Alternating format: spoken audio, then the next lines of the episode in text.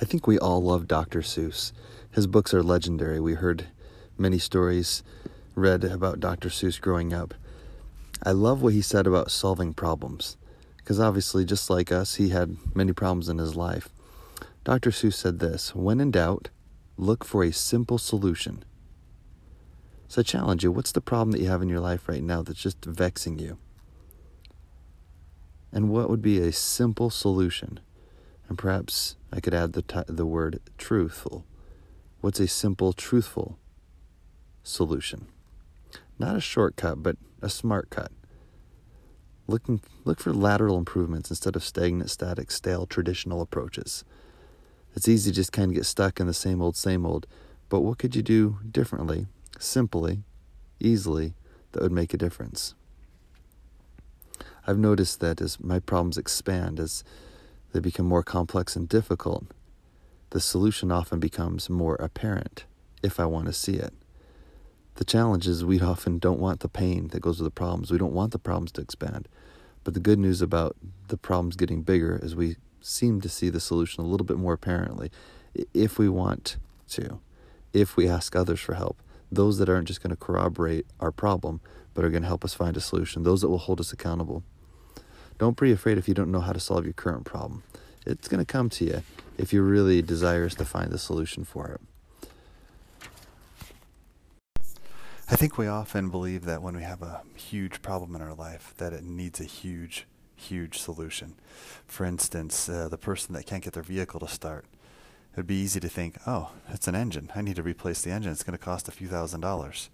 Or, or maybe it's the battery. I need to spend $100 or $150 on a battery. But what if when things like a car broke down, we thought of the obvious first? Is there enough gas in the vehicle? What about the spark plugs or other things that may be easy? What about clearing off the, uh, the, the gunk on the battery terminals instead of getting a brand new battery? What if we looked for simple, correct solutions instead of going for the big solution for the big problem? I think that would solve a lot of challenges in life. What if a marriage is failing? What if it just seems like everything is incompatible? There's frustration, anger, fighting, bickering. What if the solution wasn't a massive, drastic overhaul, such as divorce or yelling or shouting or demanding that our spouse changes? What if the solution was simply biting our tongues, asking questions to understand, and respecting our spouse? What if the solution was simple? Occam's razor talks about a simple solution often being the best approach. Dr. Seuss, as I mentioned before, he had the solution that that that offers a lot of a lot of help and a lot of hope. It's not a shortcut. It's just a, a smart solution for the difficult approach, uh, difficult difficult challenges in life. What about the simple solution for children?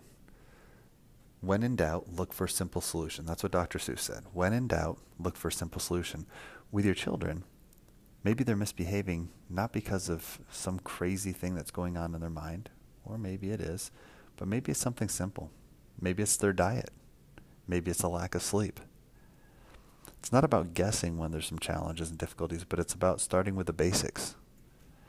When I think about simple solutions for huge, big problems, I think of basketball often players grew up watching Michael Jordan or, or Kobe Bryant or, or LeBron James jumping and then passing a ball to a teammate. Every basketball player is taught at a very young age that that is exactly what not to do. You're you're told never to jump and then pass because if someone jumps in the passing lane, they're going to steal the ball every single time. Just the other night on a basketball game, my wife and I watched an NBA player pass the ball away no less than six times because he jumped and then tried to pass. It's very, very difficult to do. It takes years and years of practice to break that rule and do it successfully. But you're supposed to start out with the basics, which is don't jump and pass. So, what does it take when your child is struggling? What's going to help them? You can think about this in other challenges in marriage when finances are all out of whack. What if you simply told your money where to go? What if you created a budget not something crazy was too austere and too difficult, but what if you created a simple budget that helped your family? What's the simple solution for the big vexing problem that you have? Go ahead. Be creative. Think laterally. Think of solutions that just aren't the typical.